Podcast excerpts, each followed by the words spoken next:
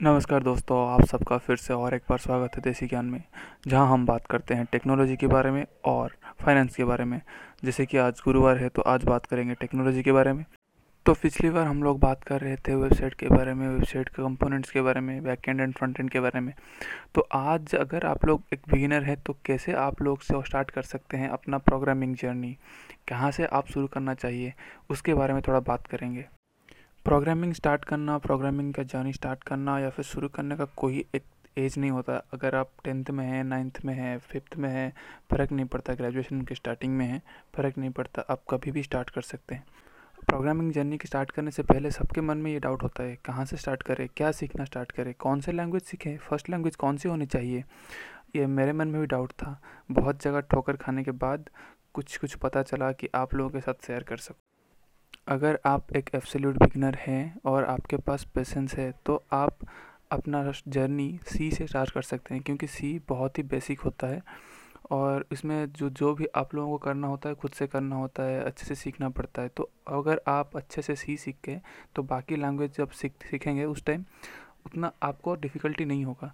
क्योंकि बाकी लैंग्वेज क्या होता है, थोड़ा हाई लेवल लैंग्वेज होता है तो उसमें आप लोगों को उतना कुछ करना नहीं पड़ता है, पर इसमें आप लोगों को डीप लेवल में जाना पड़ता है। तो आप लोग सी सीखेंगे तो बाकी लैंग्वेज सीखने में आसानी होगी। अगर आप लोग सीरियस है प्रोग्रामिंग के बारे में और प्रोग्रामिंग में ही अपना करियर बनाना चाहते हैं तो आप लोगों को थोड़ा सीरियसली लेना पड़ेगा और स्टार्टिंग से सीखना पड़ेगा। और अच्छे से सीखना पड़ेगा तो C is better option for you but अगर आप लोग सिर्फ़ मज़े के लिए या फिर कोई प्रोजेक्ट के लिए प्रोग्रामिंग सीखना चाहते हैं तो पाइथन इज़ बेटर क्योंकि पाइथन बहुत जल्दी हो जाता है और ज़्यादा सीखना नहीं पड़ता, ज़्यादा डीप नहीं होता है और इसमें कंपाइलेशन एरर वगैरह नहीं होता है। और अगर आपको सच में प्रोग्रामर बनना है तो आपके अंदर पेशेंस होना बहुत ज़रूरी है, क्योंकि सी विदाउट पेशेंस आप लोग सीख नहीं सकते।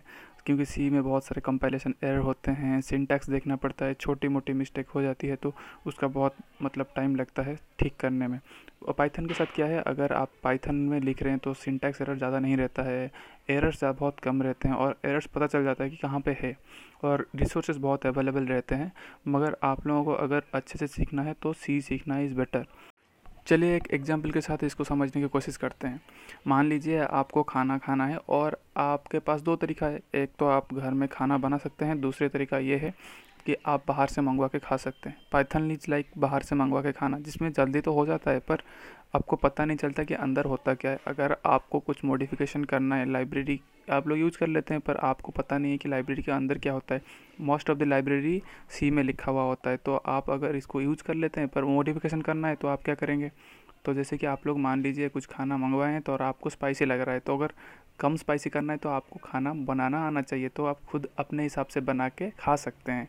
तो C is better than Python, because आप यहाँ पे मॉडिफिकेशन भी कर सकते हैं, और और अगर आप कोडिंग को अपना प्रोफेशन नहीं पैसन बनाना चाहते हैं कुछ स्कूल स्टफ़ बनाना चाहते हैं कोडिंग के द्वारा तो पाइथन इज़ बेटर क्योंकि इसमें बहुत सारा एक्सपोजर है और बहुत सारा चीज़ें इजीली हो जाता है और आपको बोर नहीं लगेगा। पेशेंस नहीं है तो पाइथन ही सीखो क्योंकि I don't want anyone जो प्रोग्रामिंग स्टार्ट करना चाहता है पर फ्रस्ट्रेट होकर छोड़ रहा है सी को देख के। सो so, आप वाइजली डिसाइड करना है। आप लोगों को वाइजली डिसाइड करना है कि पाइथन सीखना है या सी सीखना है। आपके मन में ये डाउट होगा, सब लोग बोलते हैं कि जावा सीख लो भाई जावा सीख लो, बहुत स्कोप है।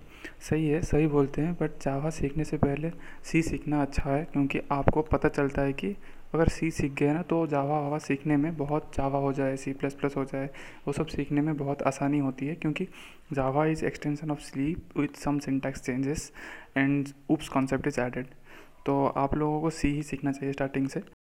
अगर आप अपना करियर सिर्फ़ वेब डेवलपमेंट में ही करना चाहते हैं तो वेब डेवलपमेंट के लिए कौन सा लैंग्वेज अच्छा है?